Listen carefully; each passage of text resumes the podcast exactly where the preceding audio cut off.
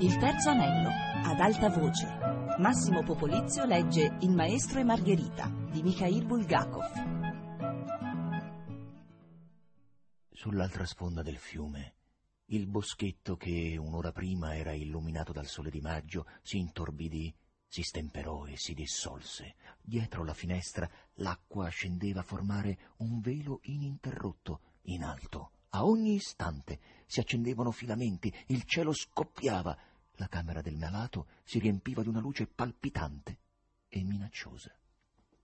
Ivan piangeva sommesso, seduto sul letto, guardando il fiume torbido, coperto di bolle. Ogni tuono gemeva lamentosamente e si copriva il volto con le mani. I foglietti da lui scritti erano sparsi sul pavimento. Li aveva soffiati via il vento che era volato nella stanza prima dell'inizio del temporale. I tentativi del poeta di stendere una dichiarazione a proposito del terribile consulente eh, non erano approdati a nulla. Non appena la grassa assistente che si chiamava Praskofia Fiedorovna gli aveva dato un mozzicone di matita e della carta, si era fregato soddisfatto le mani e si era messo in fretta al tavolino. L'inizio gli venne abbastanza facile. Alla polizia, dichiarazione di Ivan Nikolaevich Biesdomni, membro del Massolit, Ieri sera andai col defunto M. Berlioz agli stagni patriarci e subito il poeta si ingarbugliò, soprattutto per via della parola defunto. Fin dalle prime righe veniva fuori un'incongruenza. Come si faceva a dire andai con il defunto? I defunti non camminano. Così magari lo avrebbero preso sul serio per un matto. E dopo questi pensieri Ivan Nikolaevich cominciò a correggere quanto aveva scritto con il seguente risultato. Con M.A. Berlioz in seguito defunto. Ma neppure questa forma soddisfece l'autore. Si dovette ricorrere a una terza variante, ma questa risultò ancora peggiore delle precedenti. Berlioz che andò a finire sotto un tram. Eh, qui saltò fuori l'altro Berlioz, l'omonimo compositore che nessuno conosce, e si dovette aggiungere non il compositore. Dopo essersi tormentato con questi due Berlioz, Ivan cancellò tutto e decise di cominciare subito con qualcosa di forte per attirare immediatamente l'attenzione del lettore. E scrisse che il gatto era salito sul tram e poi tornò all'episodio della testa mozzata. La testa e la predizione del consulente lo fecero pensare a Ponzio Pilato e, per riuscire più convincente, decise di esporre l'intero racconto sul procuratore e cominciare dal momento in cui egli, col mantello bianco foderato di rosso, era entrato nel porticato del palazzo di Erode. L'ospedale, quel tristo asilo, si stava addormentando. Nei silenziosi corridoi si spensero le lampade bianche smerigliate e al loro posto si accesero, secondo il regolamento, deboli luci azzurre e sempre più raramente dietro le porte si sentivano i passi cauti delle assistenti sulle stuoie di gomma del corridoio. Disteso in un dolce languore, Ivan guardava ora la lampadina sotto il paralume, che gettava dal soffitto una luce attenuata, ora la luna, che spuntava da dietro il bosco, e conversava con se stesso. Ah, perché poi me la sono presa tanto quando Berlioz è finito sotto il tram, ragionava il poeta. In fin dei conti, eh, vada all'inferno. Chi sono per lui? Un parente? Un amico? Se la questione venisse adeguatamente ventilata, verrebbe fuori che in fondo non lo conoscevo neanche bene. Infatti, che cosa sapevo di lui? Solo che era calvo e terribilmente eloquente. Eh, per di più, signori miei, continuava il suo discorso Ivan, rivolgendosi a chissà chi, esaminiamo un po' la questione. Eh, perché me la sono presa tanto con quel misterioso consulente, mago e professore dall'occhio nero e vuoto? Eh, che senso ha quell'assurdo inseguimento in mutando e con il cero in mano? E poi quel pasticciaccio al ristorante? Un momento, disse a un tratto con severità il vecchio Ivan al nuovo, Parlando non si capiva se dentro di lui o vicino al suo orecchio. Che a Berlioz sarebbe stata mozzata la testa? Lui lo sapeva in anticipo? Eh, e come si fa allora a non prendersela? Perché discutere, compagni? replicava il nuovo Ivan a quello vecchio. Che le cose siano poco pulite lo capirebbe anche un bambino. Si tratta di una personalità fuori del comune e misteriosa al cento per cento, ma è proprio questo l'interessante un uomo che ha conosciuto personalmente Ponzio Pilato. Che cosa volete di più? E invece di far tanto chiasso ai patriarci, non sarebbe stato più intelligente chiedergli con cortesia che cosa fosse poi successo a Pilato e a quel Anosri arrestato? Che cosa ho combinato invece? Che avvenimento importante! Il direttore di una rivista è finito sotto un tram. Forse chiuderanno la rivista per questo? Eh, che vuoi farci? L'uomo è mortale e, come giustamente è stato detto, a volte muore all'improvviso. Beh, pace all'anima sua. Ci sarà un altro direttore, magari più eloquente ancora del primo. E dopo aver sonnecchiato un po', il nuovo Ivan chiese malignamente al vecchio: Chi sarei io in tal caso? Un cretino, rispose distintamente una voce di basso, che non apparteneva a nessuno dei due Ivan e che somigliava moltissimo a quella del consulente. Ivan non si offese per il termine cretino, ma rimanendone anzi gradevolmente sorpreso, sorrise e si calmò, cadendo in dormiveglia. Il sonno avanzava furtivo verso Ivan e già gli appariva in sogno una palma su una zampa elefantesca e gli passò accanto il gatto, eh, non più terribile ma allegro, insomma, il sonno stava per impadronirsi di Ivan, quando all'improvviso l'inferriata si spostò in silenzio da una parte e sul balcone apparve una figura misteriosa che si nascondeva dalla luce lunare e minacciò Ivan con il dito. Senza il minimo spavento, Ivan si sollevò sul letto e vide sul balcone un uomo. Questo, poggiando un dito sulle labbra, sussurrò.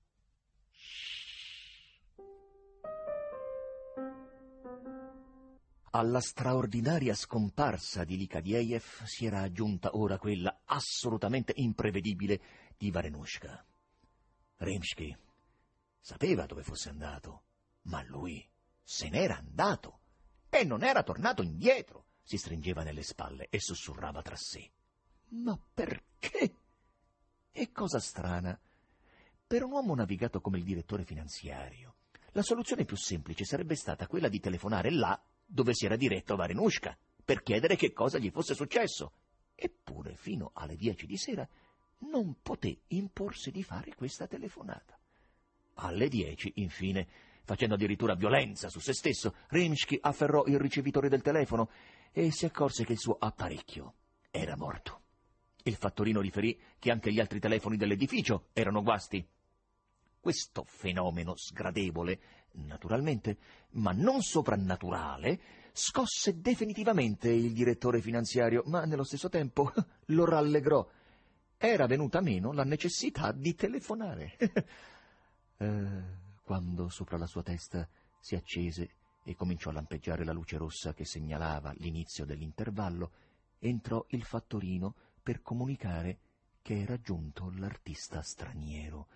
Il direttore finanziario ebbe un brivido e, fattosi più cupo di un nembo, si diresse verso le quinte per accogliere l'artista, poiché non c'era nessun altro per farlo.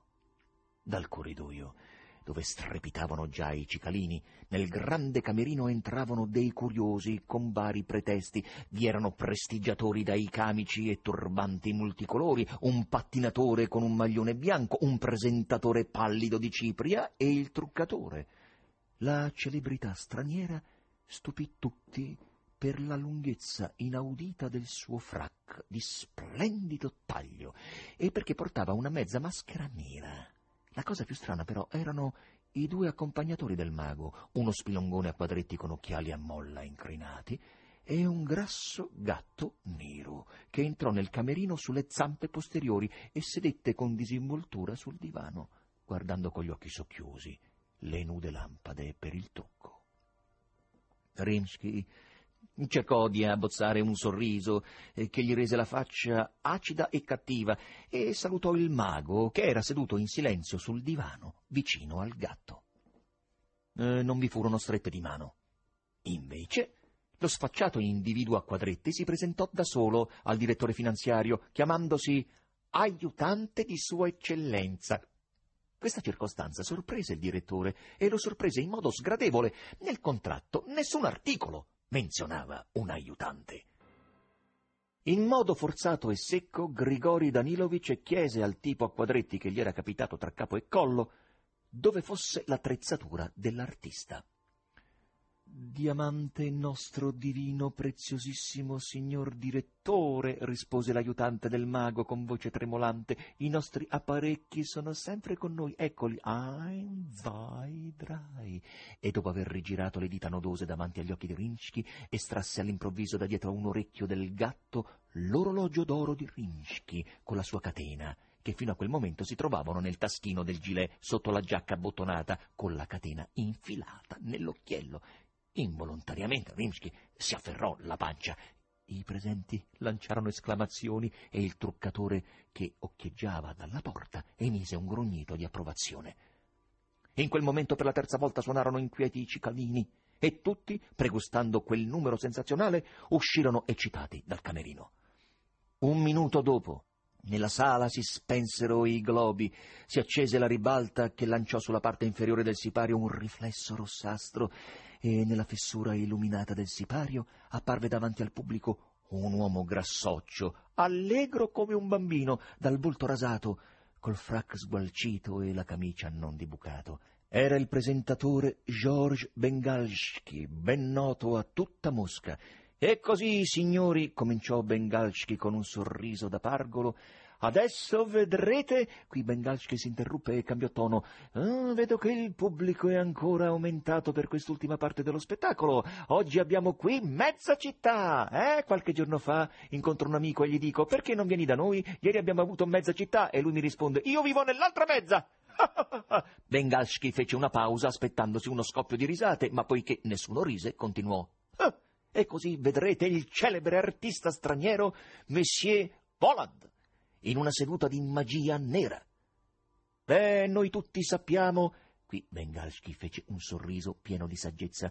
Che la magia nera non esiste, ma non è altro che superstizione. Ma il fatto è che il maestro Voland padroneggia al massimo grado la tecnica della prestidigitazione, come si vedrà nella parte più interessante, cioè quando questa tecnica verrà smascherata. E poiché noi tutti, come un solo uomo, siamo interessati sia alla tecnica sia al suo smascheramento, ecco a voi il signor Voland.